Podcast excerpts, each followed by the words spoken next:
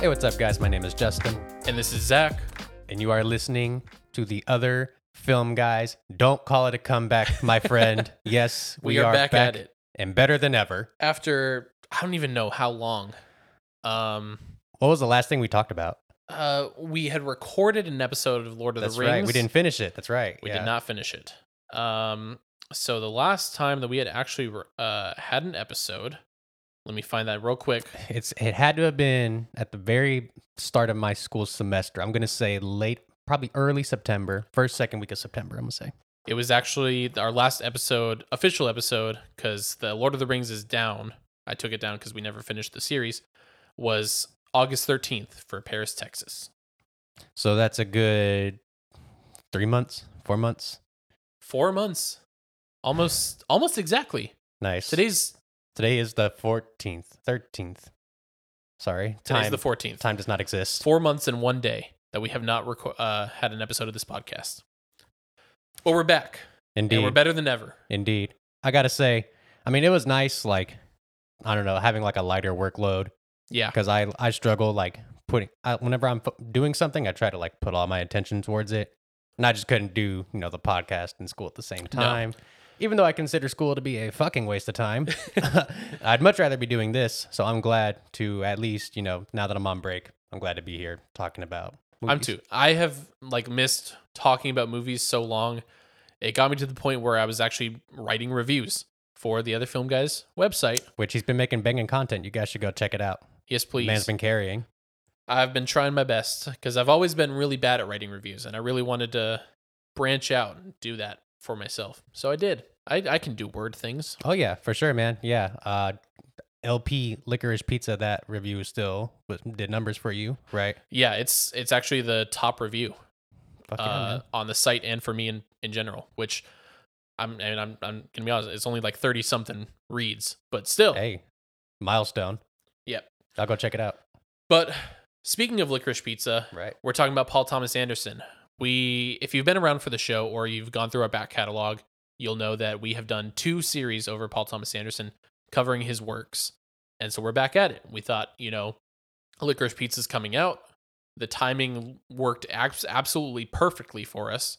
So that Licorice Pizza's coming out It's about ninth a, film. a week before the uh, our episode will come out. So, you know, plenty of time to go see it Mm. um, and I think you should. Um, whether you know you want to believe the controversy or not, uh, I thought it was a very good movie. You can read my review. Like I said, it is completely spoiler free, and then we'll be talking about it in greater detail in two weeks from today.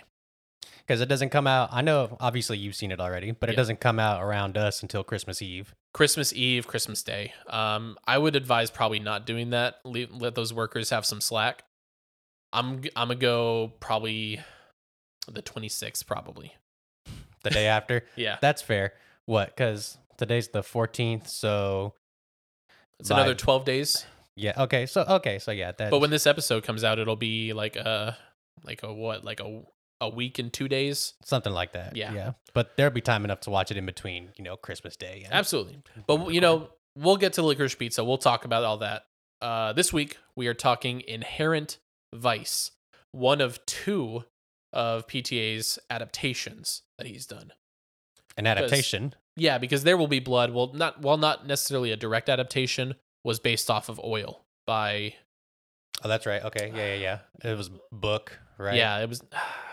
I'm I'm Upton Sinclair, I think. Beb, who Upton Sinclair wrote Oil? Yes. oh. Yes. Thank you, Siri and Scarlett. Hell yeah. And the backbone. Um. Did. Yeah, we got engaged on the show, or b- before our break, right? I don't know. I don't Scarlett and I think are engaged, so if you were here for that or not, it happened. So Huge congrats to my boy and my girl. Hell yeah. Props all around. uh Shiv is still a maniacal bitch. And Fitting. Todd is as good as ever. Shiv do be plotting though. She likes to attack me while I'm here. She and- goes for his hand. Yes, like literally be chopping off my digits. But she's cute. She's fun. She is cute. She's all good fun. Um, all right, so yeah, like I was saying, this is one of his two adaptations. This was a book by Thomas Pynchon. Um, and I mean, it's really interesting how this like came about because PTA had wanted to adapt Pynchon for a while. He's one of his like favorite authors I was reading. And in preparation for writing this movie, he actually adapted ev- like every scene from the entire book. It was like a Really? 300 something page script, something like that. Sounds about right for him. And ended up then using that to dwindle away what scenes would and would not be in the movie, essentially. Which I think is a pretty interesting way to to do an adaptation of a book, to like put th- that much effort adapting every single scene onto script format and then cutting away at it. I know I oh, I don't know, but I've heard of the Coen brothers doing something similar uh, when they were talking about uh, No Country for Old Men. I think uh, I think so. I think I remember because I think I wrote a report for that in college or something. yeah. Um, so that sounds familiar. hmm Which I mean, like it makes sense. I mean, just get it all down on page and then just take away what doesn't work. Yeah. So, and I mean, the move, this movie, even you know, even doing all that, this movie's still like kind of long. I mean, two and a half hours. Yeah, it's, I think it's one of his longest movies, Yeah, I I'll say so. and I think it also feels the longest. Maybe It does. Yes. it's not longer than Magnolia. Magnolia is his longest movie. Um, See, I was thinking about this I while I was that. walking over here. I was like, he has a f- Magnolia is over three hours. I think it's like three hours and nine minutes, something like that. something like that. Yeah. But this one felt longer than Magnolia, even though it's got like 40 minutes less Yeah. than Magnolia does. And I think that this is like one of his movies that, at least for me, I'm just gonna like be upfront. I don't, I don't follow. I don't get some of it's it. It's very sprawling. There is a lot. It's very big in scope. Yes. It's very big in scope, but we're like, I don't know, like it's not like we're like traveling from like city to city or No, like state to state type of thing. It's. I mean, it's pretty. I mean, it's spread out around around the you know the Los Angeles area. Um, did they say that it was the Valley? It was Gord somewhere in LA County. I know Okay. Joaquin Phoenix's char- character lives in like Gordita Beach. Gordita I think Beach, yeah. what it was I think it is Gordita Beach, and then um, I know the licorice pizza is is set explicitly in the Valley, Yeah. and then uh, what is Boogie Nights? Boogie Nights is just Los Angeles. I think- it's just Hollywood, right? I think it's in uh, the the valley as well, San Fernando Valley. Okay. I mean, the San San Fernando, it's all in Los Angeles. It's just you know different classifications. It's kind of So- like it's kind of like Houston. You know, there's like Yeah. five different areas. and, Although you I, I honestly think that it's pro- it's it's definitely more complex than Houston. Houston is like a lot more simpler than the LA areas. Um regardless though, you know. it's they're both pretty pretty fucking big. While saying that that I don't really follow with this movie, I find it completely in like enveloping at the same time. Like you're following along with everything, but you're not. There's a lot of it. It's similar to Magnolia in that there's a lot of there are a lot of players and characters and names that you hear, yeah. but we don't like see all those people. Well, you know, I mean, whereas with, with Magnolia, we're following do, don't we? everybody's. Well, I mean, it we hear those names and we probably like see them for like maybe like a scene or two. Like uh who? It's a very large cast. It's an it's a I very saw. large cast. I was watching before you came over. I was watching this interview, this Q and A panel, essentially from. That was it was really funny. I'll talk about it later.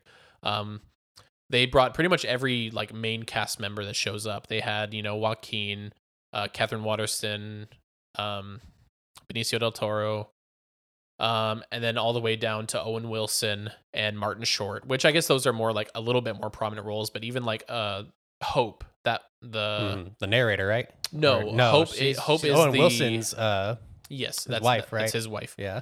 Um, the narrator was there as well. Um, I forget her name. Um, which that's an interesting change that they had from the book. Um, and as well as the ending changed. But I have not read the book. I do have the audiobook.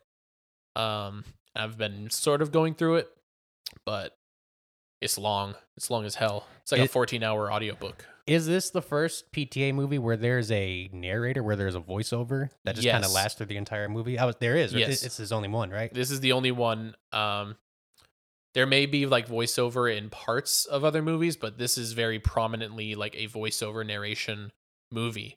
in which he he did state uh when he was doing press for the movie that that was something that did concern him because it he's always thought of narr- like narration as cheating. Sure. Yeah. But I, I mean, in my opinion, though, I thought the narration added a certain level of poetry. Absolutely. No. I, I think it did too. I think I think it was necessary for this for this movie to have that narration. Yeah. I um, and I don't, I don't know. I guess narration. I, I guess I don't know too many movies that have narration. I mean, what Blade Runner, Blade Runner does have narration. Goodfellas famously has you Goodfellas, know, um, narration. What's uh adaptation? Adap- yeah, adaptation. That's another one. Um, I mean, there are plenty of movies that have good Yeah, use absolutely. of narration. Um, this is one of them, like I said, and uh, I mean, to be worried about it, I for one, I enjoyed the way the person sounded. Like every time they spoke, I was like, She had a yeah, she has a great voice. and the Let me- words that let she me pull spoke up this cast so I can actually instead of generic she, he, Yeah. him, them.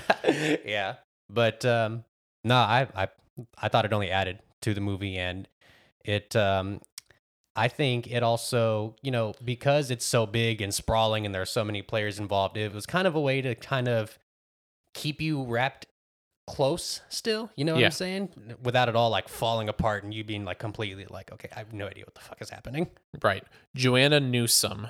Uh she plays Sortilege. sortilege I, I wanted to say solange but i knew that wasn't it um let's just go through the cast because it's it's a big one like this is um interesting because this and licorice pizza which we'll eventually get to went back to sort of the ensemble that pta was very familiar with back in his like first three four films um three films uh because he he broke away from it once he did uh there would be blood They also, before you start reading it, I don't think. I mean, these are all like new players for PTA as well. a lot right? of a Like, lot of them are yeah I don't recognize anybody that had been in a film of his before. the only this one. repeat is joaquin who was in the master That's okay, of course, of course. How how could I forget that? Right.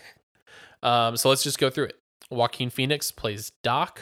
Josh Brolin is Bigfoot Bjornson. Owen Wilson, Coy Harlingen. I'm just going in the order from Letterboxd, by the way. Katherine Waterston, Shasta Fay, Reese Witherspoon, Penny Kimball, Benicio del Toro, Sancho Smilax, Jena Malone, Hope Harlingen, Joanna Newsom, Sortilege. Uh, Hong Chau plays Jade.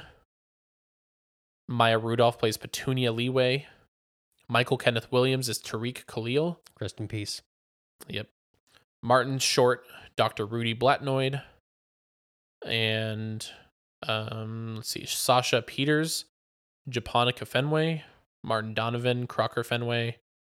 Uh, that's pretty much all of the big hitters aside from like the very small, like so, sort of supporting casts.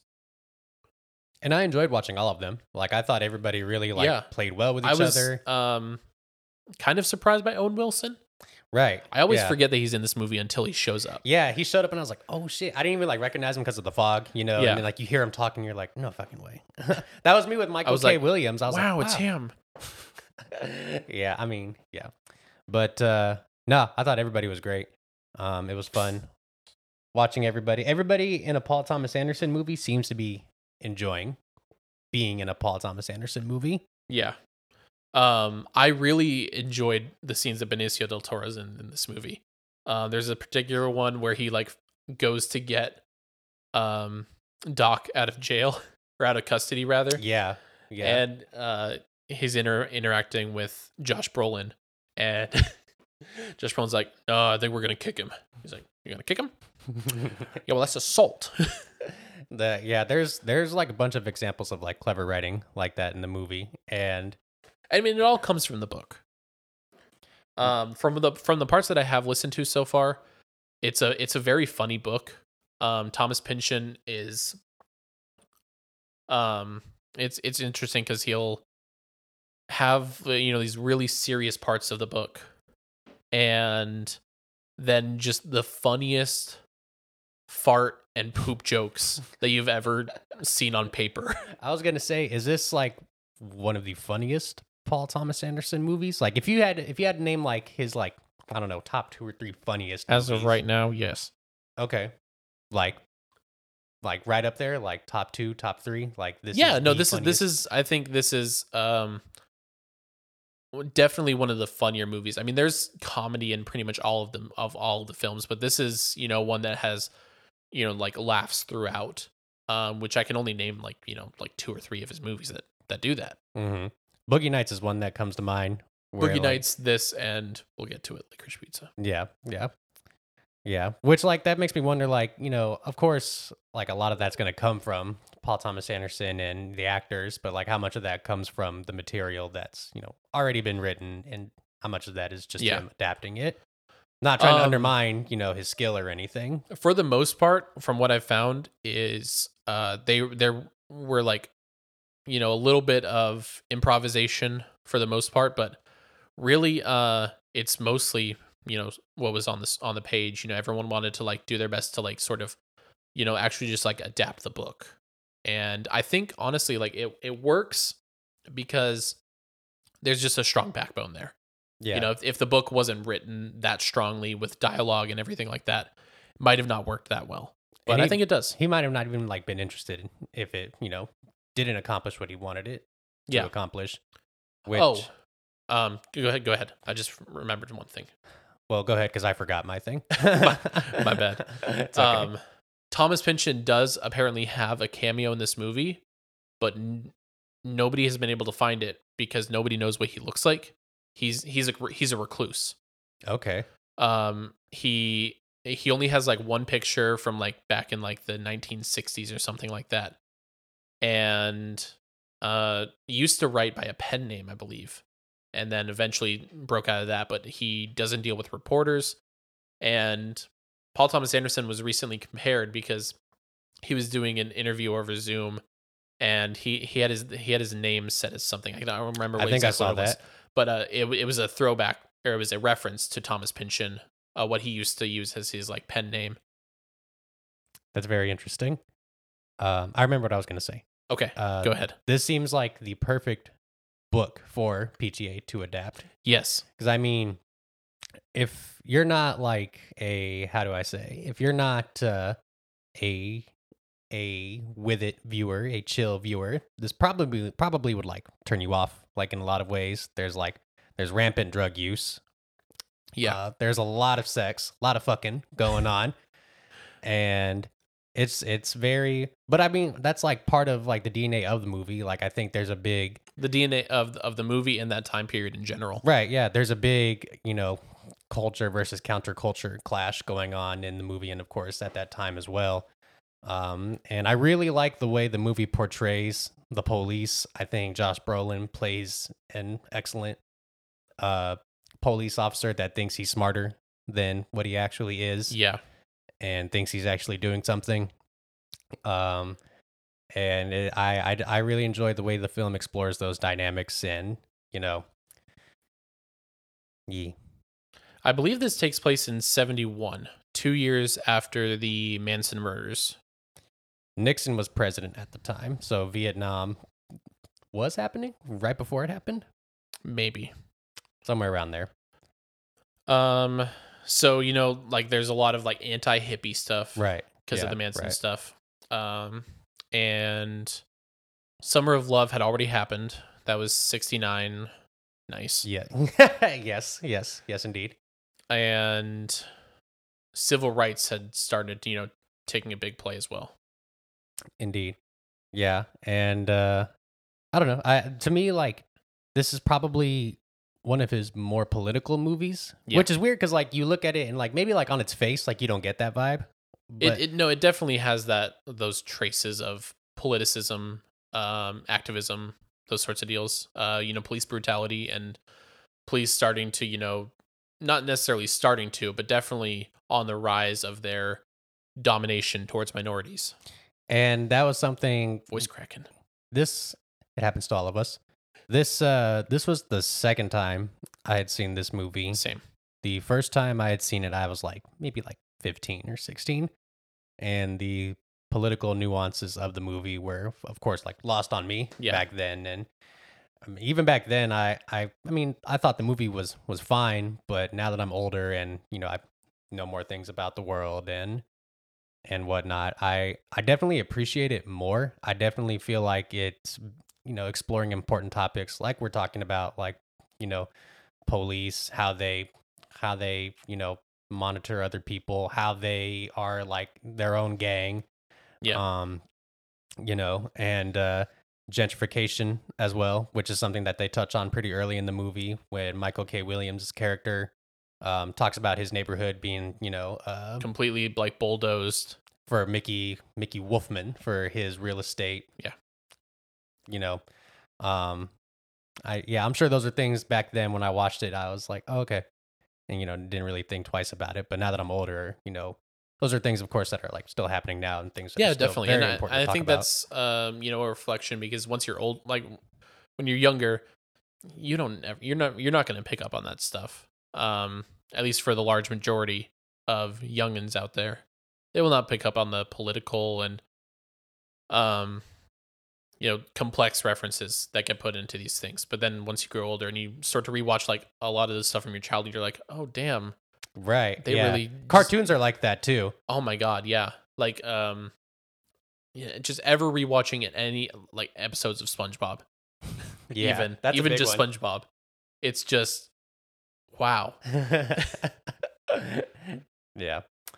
Um, I'm trying to think of what else that I enjoyed about the movie. Score was good. The score was good. You know who else I enjoyed? Um, you said her name earlier. I'm bad with remembering them, but it's Katherine Waterston? Yes, that's the the That's Shasta Fay. Shasta Fay. Yeah. Yes, I thought she was really fun to watch. She was very like enigmatic in a way. Like I don't know, especially like her monologue that she was delivering to him whenever she like comes back from her disappearance or whatever, just kind of like shows up out of the blue, and just like seeing how she's like.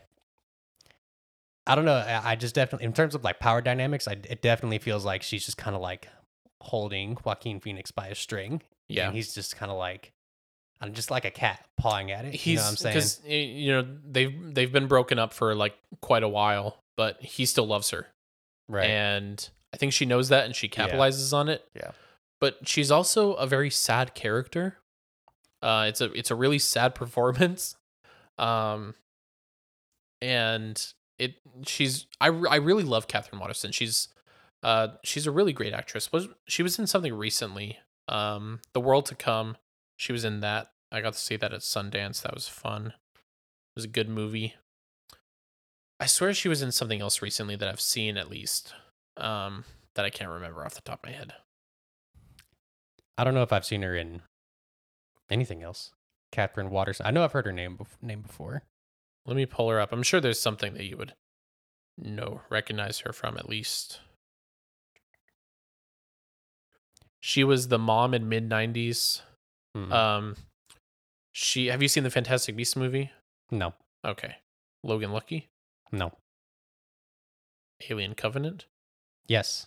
Yeah, she's the she's the lead in Alien Oh, okay, Covenant. okay, all right. Yeah, yeah, yeah, yeah. Okay, Okay. nice. she's also in uh, Night Moves. Kelly Reichardt. She is. Yes, she is. Uh, she plays Anne. Okay. Good movie. I have I still have not seen that one. Extra good.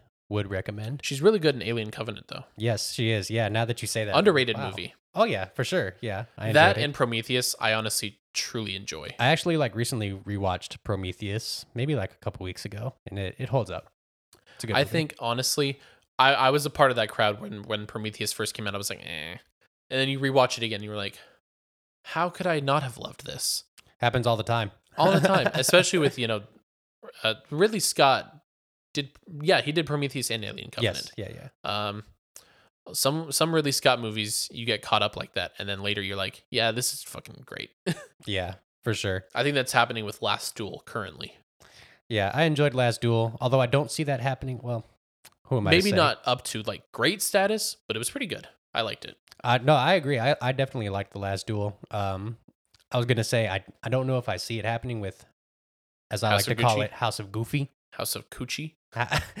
okay, well we got to let the audience decide which name is is more fitting. But uh, I did see that House of Goofy meme. That was funny. it was funny. Yeah. Um, I don't know if I see it happening with that one because I wasn't too crazy about House of Goofy. I have not seen it. I'm gonna wait until it's uh downloadable. Legally, of course. Of course. We only, you know, I, I got caught recently.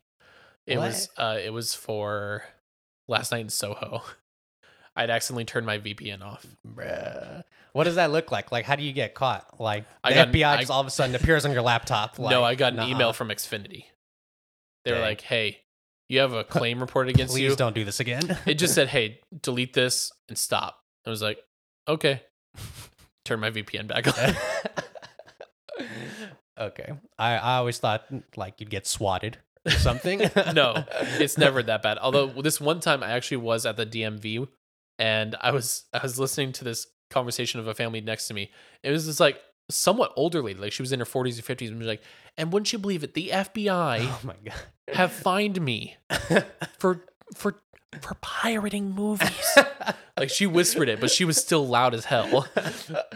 That's hilarious. And this and I don't I do not remember what movie it was, but it was probably not that great. That's funny. I yeah, I I'm too paranoid to do that. Um, A lot of it's because I I'll don't, usually send you stuff via Drive. Indeed yes yeah. That's like the safe the only way where I'll be like okay I'm com- comfortable doing this. I was too until like I just like got into it and I was like, okay, this isn't that bad. and I feel like a lot. I'm gonna say like a lot of film Twitter does Oh, absolutely. like that. And Especially for movies that have really dumb marketing strategies like Memoria. Indeed, yeah, and like I'm not judging, of course. I mean, I mean, watch art however you can, but uh, I mean, mm, I don't know. It's kind of a slippery slope, I guess. Because I mean, Yeah. if I'm an artist and like you know I have a movie out there, like I'd like it, you know, if you watched it legally, so I can get compensated. But at the same time, I Yeah. know streaming services. That's what I did for I mean for for what I did for Dune is I saw I wanted to see it early so I could write a review and it did leak and then I I went and saw it in theaters too. Took the whole family. What a guy! And then I wanted to do that for I think The Power of the Dog, but it was not playing near us. Of course. Shocker. And I don't have Netflix anymore. Oh, really? No. They've been annoying the hell out of me. What do you mean?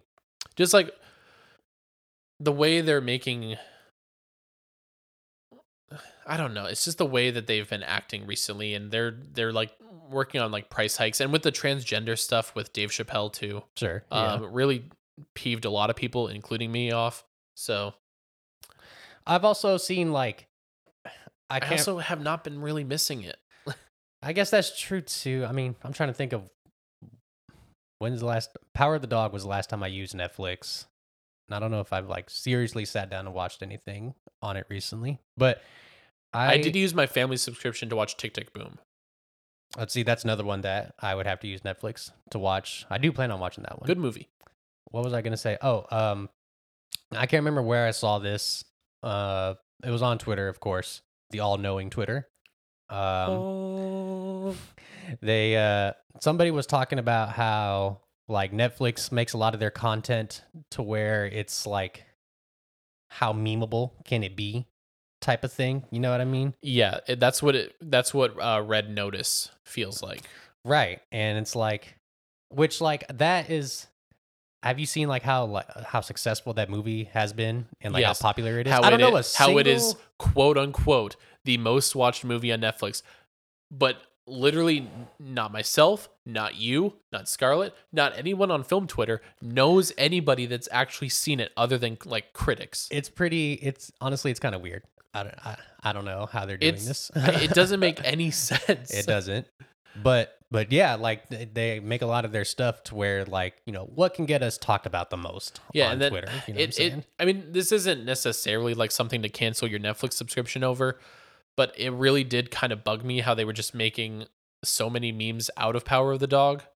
I do like the Bronco Henry memes though.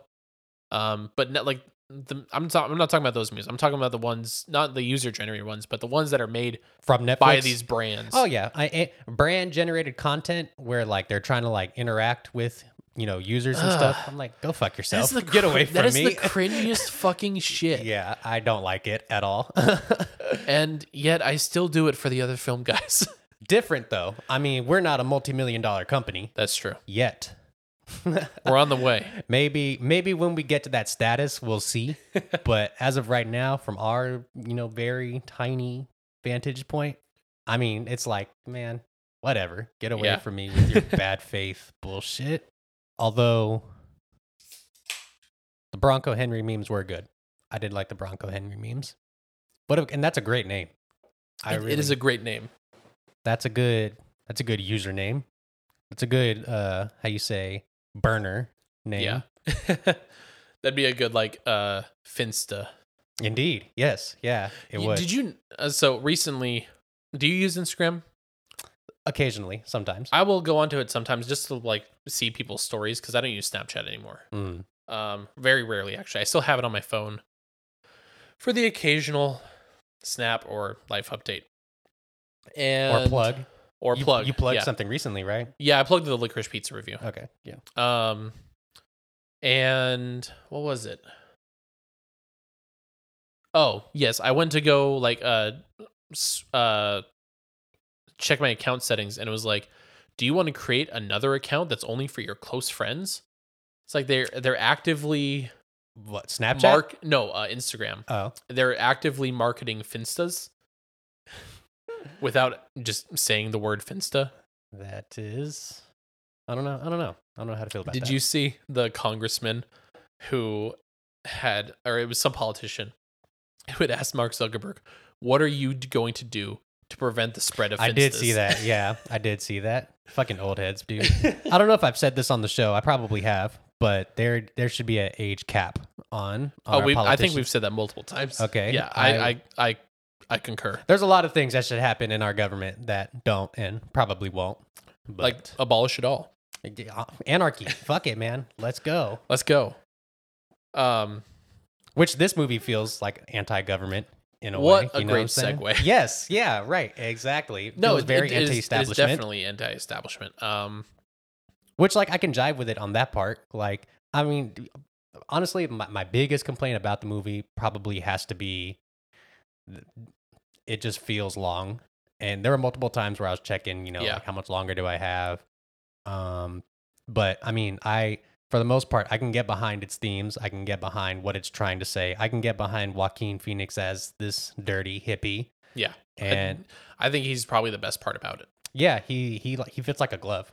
Honestly, um, everybody does, and and yeah, uh, like I said, the political nuances of the movie, like I can get behind because I mean, like fuck the feds, straight up, Yep. and you know, fuck a cop, a cab Fuck the police coming straight from the underground. all day. Play that song. Just my humble opinion. on it. I agree.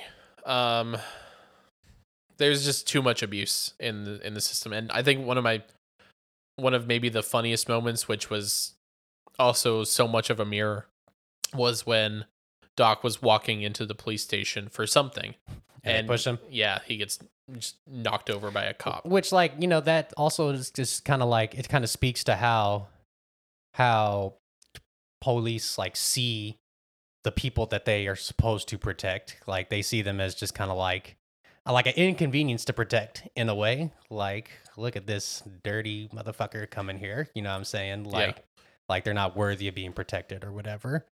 And it's and the movie i- during one of oh, those. There, there he is. He's made an appearance. What's up, Todd? It's Todd. Would you like a word in on this? No, All right. he did watch the movie with me, so he is informed. Also, anti-establishment. The other film, guys, is recorded in front of a live audience. yeah. It's just Shiv and Todd. um, but yeah, like I said, the only thing I can complain about the movie is it's, it just feels long. you It know is. And when you have a three-hour movie that feels better paced than this one, eh, Yeah. No, I, I, I completely agree. Um, pacing's pacing's a little off. It makes it hard to add, to actually follow what's happening. Eh, You're right. Yeah, because I mean, if you're, what is like, and I'm I'm not one to get caught up on plot. A lot of the times, to me, the plot doesn't the plot doesn't matter. You know, um, that's not a good plot doesn't make a good movie. Right. You know what I mean? But it it does feel like the movie is trying to go in like a bunch of different directions, and it tries to mingle them all together in a Yeah. way that makes sense but because there are so many different directions and angles and names and and situations it like it, it can get muddled and you can get kind of lost in Yes. what exactly is going on it's it's it's a problem not just for this movie, but a lot of noir films in general. Which one of the films that inspired like sort of like making this was uh the Humphrey Bogart The Great Sleep or The Big Sleep. Um, which uh PTA was talking about in that same interview from New York Film Festival I was talking about. And how he's he had said for that movie, he was like, you know, one that was one of the big inspirations for making the movie because you know, while I'm watching it, I'm not really following, but I'm always waiting for the next thing to happen, Right.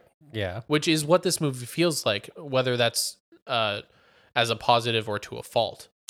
I was thinking Um, about while I was watching, and I was like, should I really be so like focused right now? I'm trying to figure out. I really think that at the end, it doesn't matter what really happened. Yeah, right. I was thinking like, and at the end, like it just kind of like, it, I don't know. Yeah, it just doesn't really matter. Like what all, I don't know. Does anything change really, other No. than I mean, other than Owen Wilson's situation?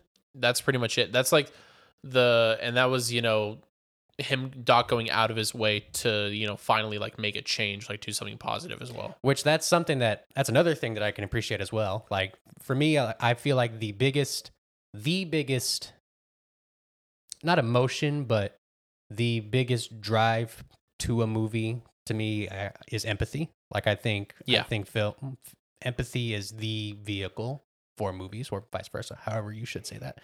But um, but so seeing like that act of kindness play out, and and Doc doesn't strike me as like a bad guy anyway. No, he's maybe questionable at sometimes, but no, he's pretty like north. He on seems the, pretty chill compass to me. And so it's not like, you know, he's like this evil dude who all of a sudden decides to do something nice. But still to see to see that act of kindness play out and he has an option to take a large sum of money uh Very in large amount of exchange money. in exchange for the drugs that were planted on him, by the way, by a cop. Just saying. Uh Bigfoot Bjornsen. Yes. Um, uh, yeah, so he has the option to take a large sum of money in exchange for that for those drugs, but instead he gives the drugs back so Owen Wilson's character can be free and be Yep. with his family again. Like that's a, that's another you know uh aspect that the movie wins me over on. So, yeah, Sweet. Um. Oh, one of the things I wanted to talk about. Joaquin was so disinterested in press for this movie. he doesn't strike me as a big press guy. No, I'm always kind of torn on how I feel about Joaquin.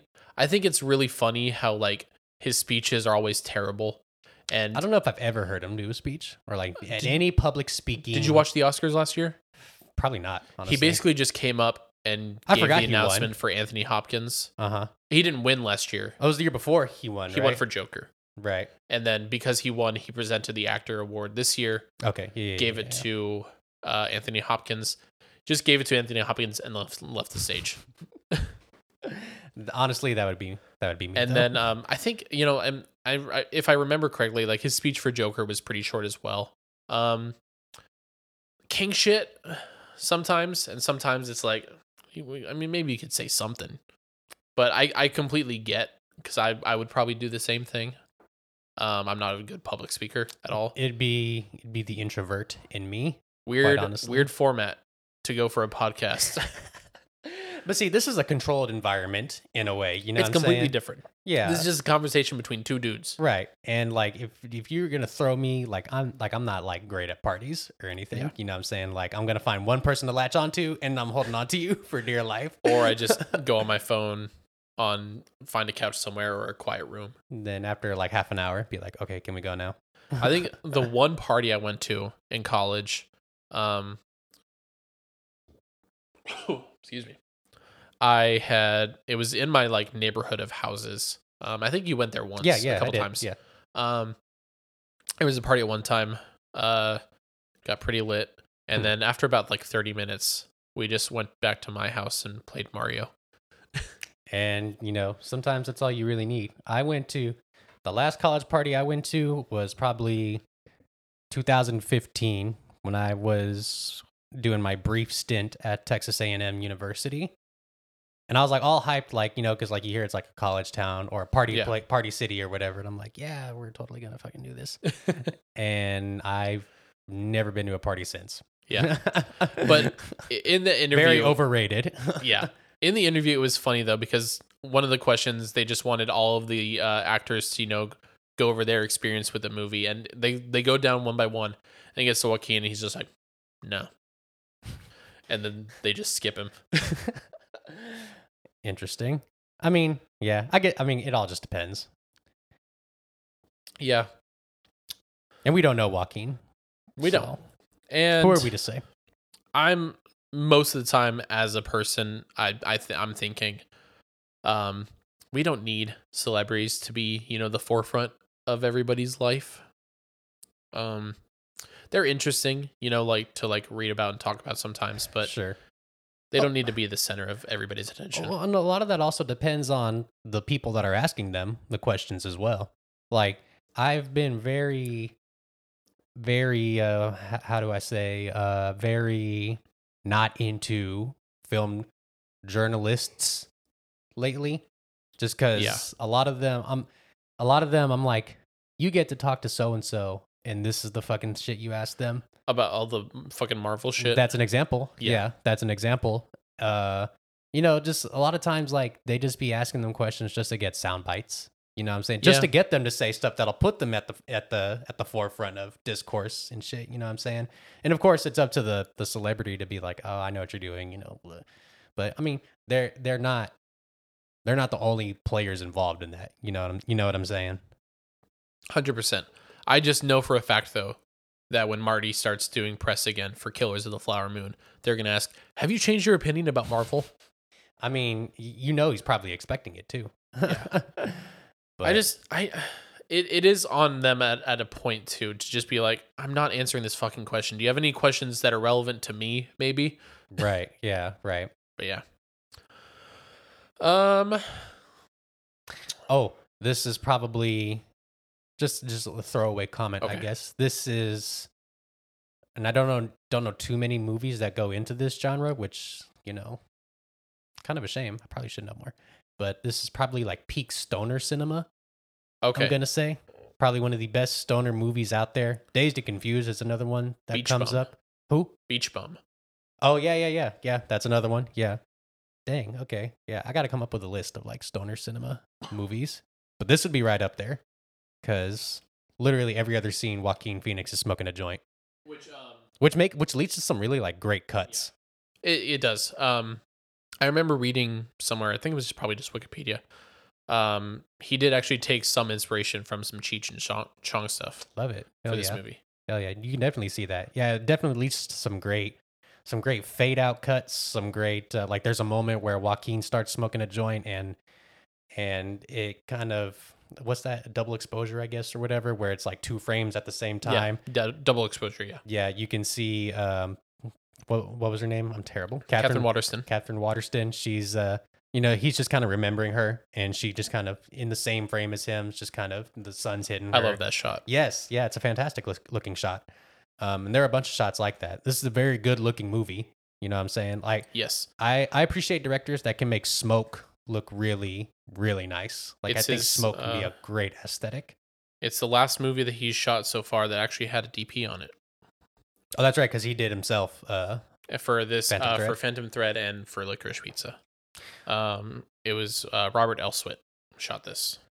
Which um, this might be a question that we'll revisit when we talk about licorice pizza, but we've talked about his first three movies, and then his next three.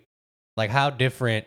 Like, is there can is there a difference between you know Paul Thomason, Paul Thomas Anderson at the beginning of his career, and then at the middle, and then now like at this stage? You know what I'm saying? I mean, yeah, in the same way that there's, and we'll we'll talk about it in uh, probably the licorice pizza episode once we start to like doing the wrap up.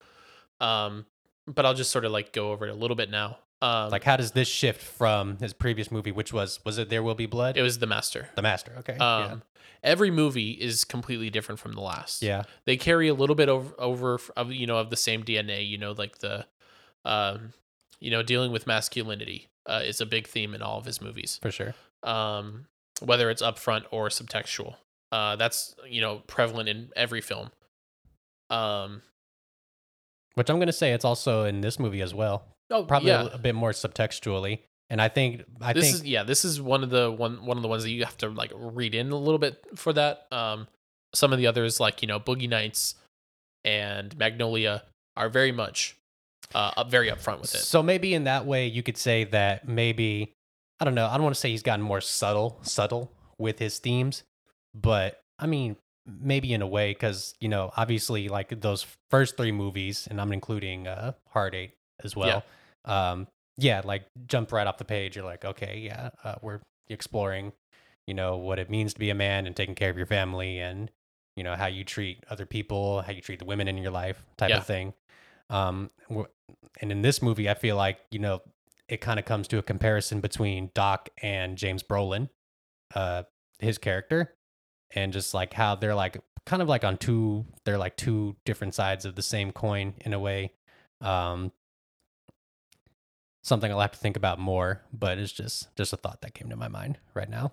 yeah, definitely. We'll we'll we'll explore that over the next couple weeks as well. Go into I- that. but I do feel like I don't want to say he's gotten to say he's gotten more subtle would kind of I don't know to I me don't that think kind of has a negative connotation. necessarily is more subtle. I think he's just more refined in Yes, his filmmaking. that's that. Yes, that's that's what I was going to say. Because to say that he's gotten more subtle, felt, kind of felt like it had a negative connotation to it. Which he's like one Yeah. of the greatest filmmakers working today. Period. Absolutely. I, top three, you know, period, right there.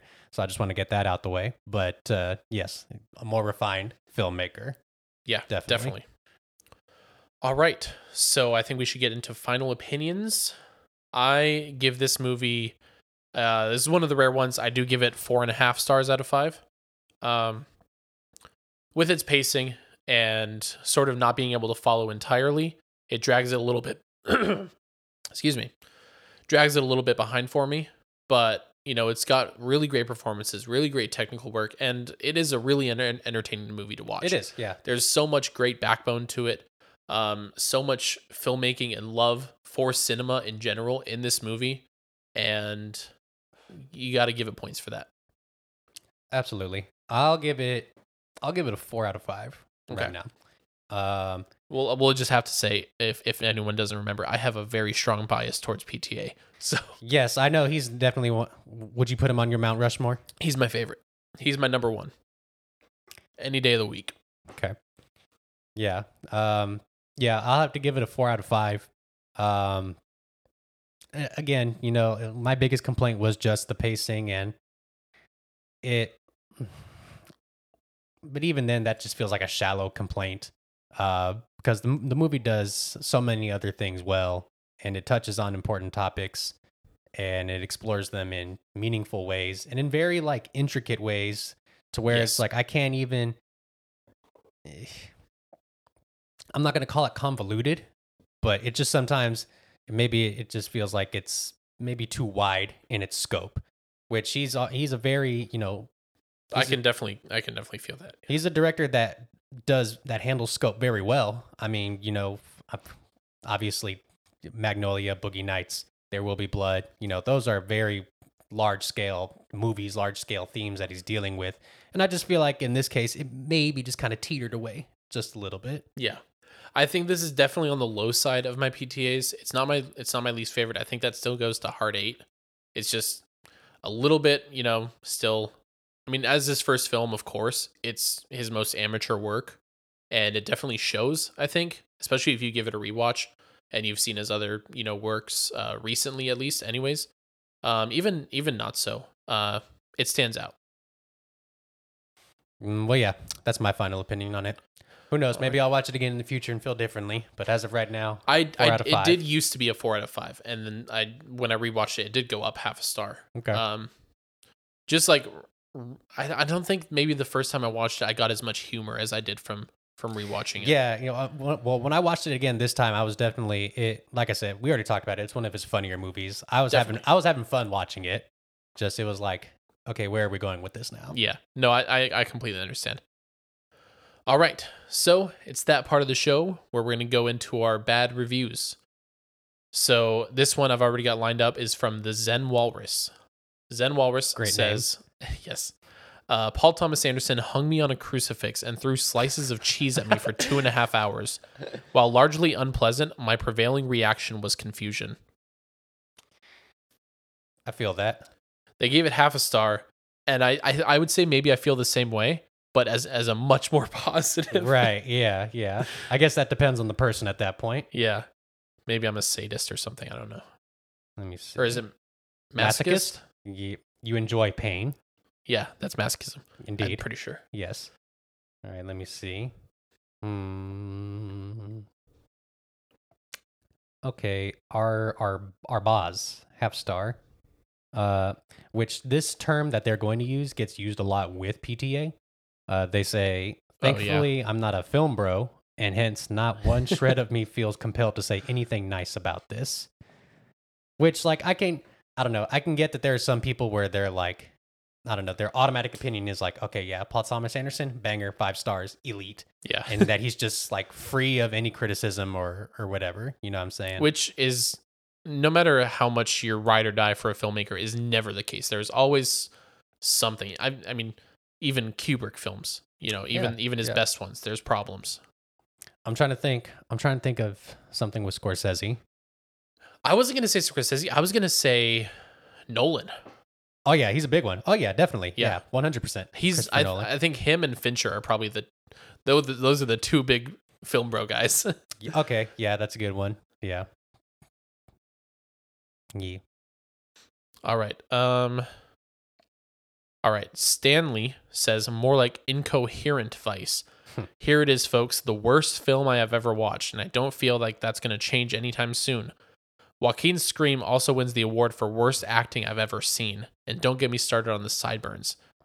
What? Oh, those were great. That was the best part. yeah. The all the fits in this movie were on also, point. that scream scene was the was, was probably hilarious. the funniest. I wa- I laughed. I had to pause from how hard I started laughing. I, I, I, I appreciated it. You're Yeah. just no fun. I also feel the need to clarify that uh, Scorsese is the goat and on my Mount Rushmore as number one. So Oh yeah. Well, I Uh, think we'll maybe try to do him eventually. it would just be impossible to narrow it down to three. You know what I'm saying? I think we have multiple Scorsese series on the box. It would, ha- so it would have to be multiple. I mean, we have covered Scorsese. We did, we did Last Temptation of Christ. yeah, Last Temptation. Is that the only Scorsese we've done? Yes, Okay. All right, let me see. Um, and there's plenty more to pick from. That's for sure. Let me see. Uh Okay. Ayla half star review. They say 25 minutes in and I don't know what's happening and I don't fucking care. Also, I can't tell if everyone is mumbling or I just need my hearing checked. There's absolutely no reason this needs to be almost two and a half hours long. So they kind of touch on like the I same get things some of that those we mentioned. points. Yeah. Um, there is a much larger conversation to, to be had about the understandability of movies dialogue. I will never forget the tweet that said movies are both too loud and too quiet at the same time. Yeah. Because that is the fucking truth. I I literally cannot watch anything without subtitles anymore, and I know that that's not just me. I know that I'm not just getting old. no. Like there's so many people that have this problem. There was this really big article that came out a few weeks ago that went over it, and it is a growing and large problem in cinema that needs to be goddamn addressed. what in that article was where did the guy or um, not the guy or the author, the writer, did they talk to uh like sound mixers Yes. or whatever? Okay. okay. Yeah, I didn't read it, but I glanced at it. It's a good article. It's a good read. Okay. And we'll do a positive review to even things out. Uh, this one comes from Matt. Every ticket to Inherent Vice should come with the choice of a joint or a second ticket to Inherent Vice. You will need one or the other. Here, here. Here for that. Let me see. Okay, I like this one. A four star review by Jordan Searles, a popular figure on film Twitter. She says, it's four stars. I don't know if I said that. She says, uh, I would appreciate like five more films like this. The way it moves, relaxing and engaging at the same time, sexy without even trying, thoughtful without being didactic. Love the narration. And of course, Phoenix is so amazing here Yes. Which I could not have said that any better myself. Very eloquently put. Indeed. Jordan. All right. So I think we'll start talking about movies that we watched over the last week or so. Um, maybe we'll do a segment for our like uh year wrap up where we go over some of the like the large the, like the better of the parts of the movies that we've seen over the year. But especially while we were gone in our absence. Yeah. Uh, but for right now, let's just go from anything from the fifth onward. From the fifth onward. What's today? I've asked that like ten times. Today's the already. fourteenth. Okay. So I'm gonna go ahead and start. I don't have that many. I've sort of slowed down on my movie watching. Um, I did a rewatch of La La Land. Uh, just felt like watching the opening scene, and then that led to me watching the entire movie, as it always does. Rewatched The Matrix. Got to see that in IMAX. Mm. Fucking fantastic. Mm. Um, didn't have a great theater experience, but I'll talk to you about that I saw you After. tweet about it. I deleted it because it felt weird to put out, but I'll talk to you about it. Okay. And then I watched um, Tokyo Story, my first Ozu film, Ooh, okay. uh, in remembrance of his both birth and death. He died on the same day he was born, on his 60th birthday. Um, really good movie. Um, I recommend delving into his filmography. I want to watch more. And then um, got to see Licorice Pizza. Nice. Alrighty. So for me, I'm just gonna do like the last two weeks. I won't talk too much about licorice pizza because we have a whole episode. Heck yeah, heck yeah. Okie dokie.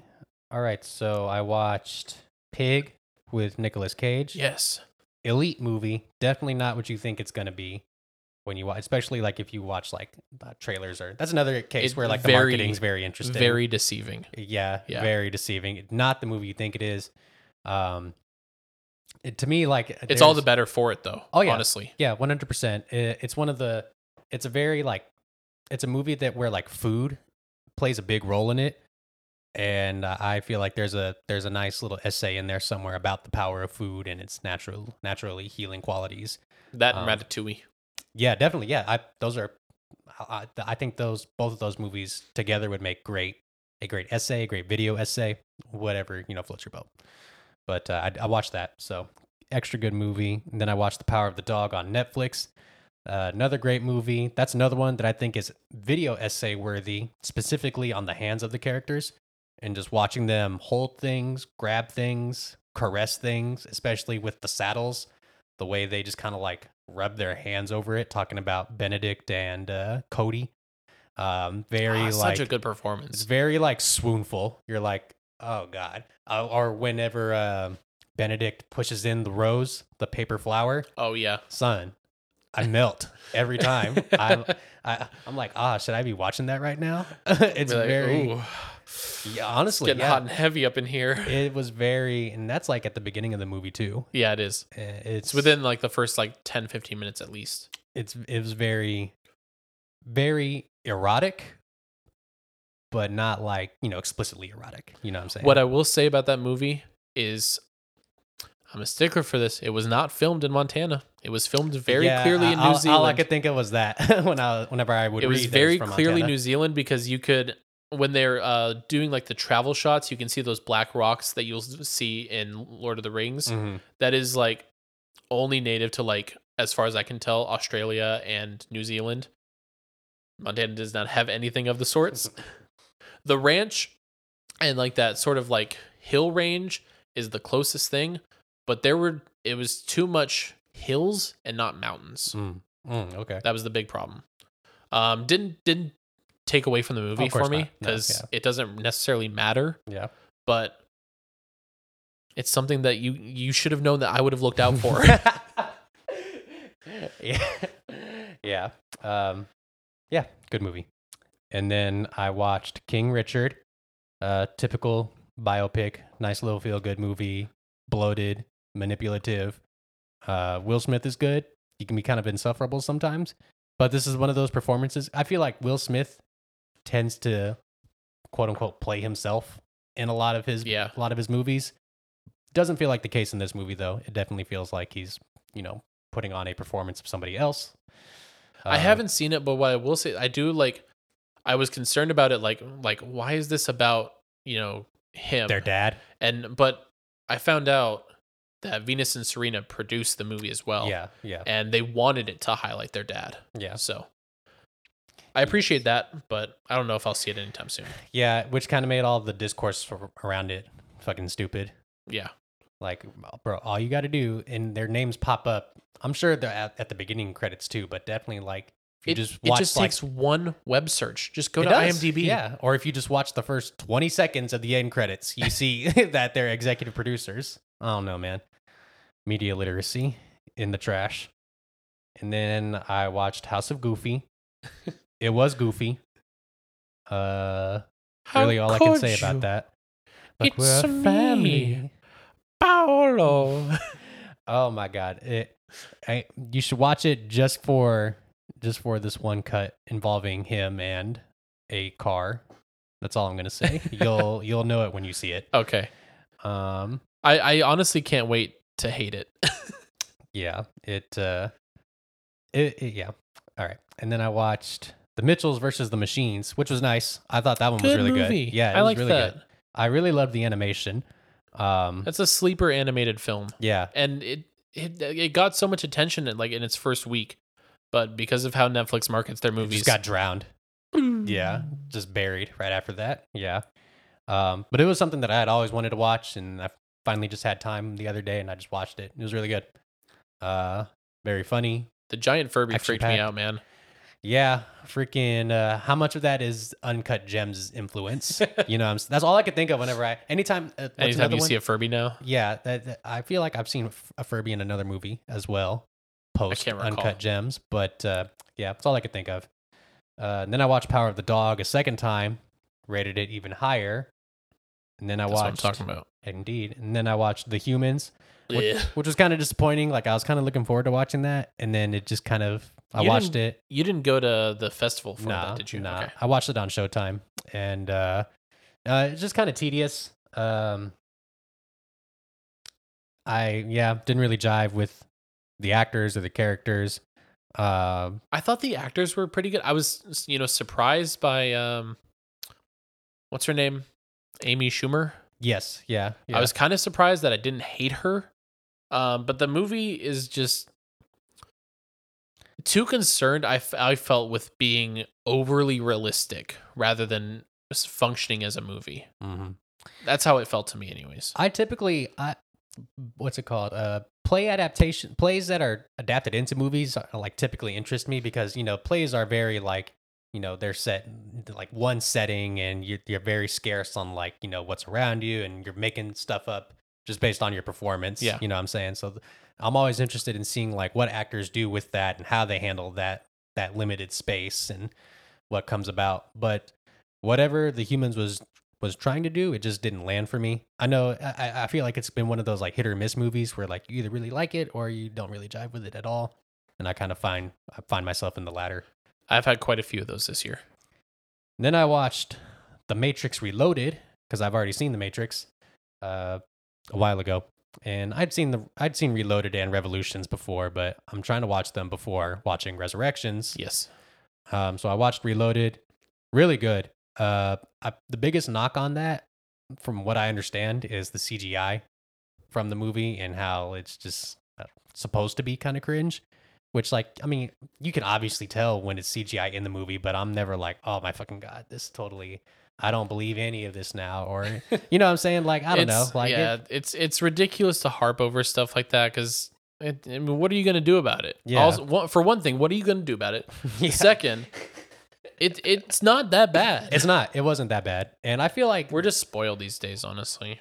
And I feel like, you know, the Wachowski sisters, they did it to where like it I mean, sure, like you can tell it was CGI, but who fucking cares? You know what I'm Who saying? It's a movie. It's a, you really think motherfuckers are out here like holding themselves up parallel on a pole, running around on fucking Now, if this was Matrix starring Tom Cruise, maybe maybe, but there are not too many Tom Cruises out there. he probably would have, you know, like created. He would have tried. He would have created the Sentinels yes. to make the to make that movie as realistic as possible. Yes. Um so, you know, to the people that harp on that, shut up. Shut the fuck up. and it has an Alright. amazing highway sequence, ama- absolutely killer action Yeah. highway sequence. I know that scene. It's it's fucking incredible. Killer. I'm like, wow, like that. Yeah, that. And you can somebody, a film critic I, I followed on Twitter, I follow on Twitter, says uh, that uh, you know a lot of movies, contemporary movies, have been trying to recreate that highway sequence, and like Just a lot of stuff from the Matrix, honestly. yeah, yeah, honestly, and you know, not just the Matrix, but the Matrix Reloaded. I have to watch Revolutions, but um, but they're good movies. Watch them. And then I watched this. This is the last one. And then I watched this documentary called a cop movie. Uh, Mexican documentary uh, explores corruption in the Mexican police force. Um, it was very good.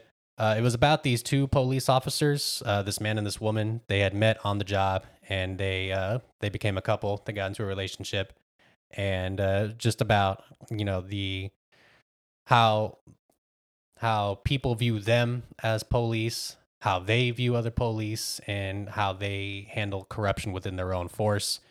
What what it means to be police to them, and it was just very interesting. Um, it was you know it was also kind of sad to watch just how sometimes corruption just feels like this like this gargantuan thing where it's like well how how are we supposed to like thrive in this make a living in this and then like you learn that you, that you know they they make i i think in the movie they said that they made like not even like a thousand dollars a month or something like that Jesus. like they make pennies over there, dude. And it's like, and being a cop, that's why a lot of people over there become cops so they can get some kind of income.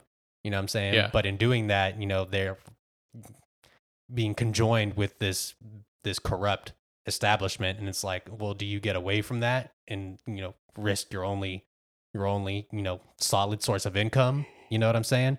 And it just it it it raises questions and I think I think it was a good watch. It was pretty inventive in its storytelling because it um, it has uh, actors portraying the the two cops for like most of the movie, and you don't see like the two cops until the end, and they're just kind of talking about their experiences, and it, it was interesting. It's on Netflix, okay.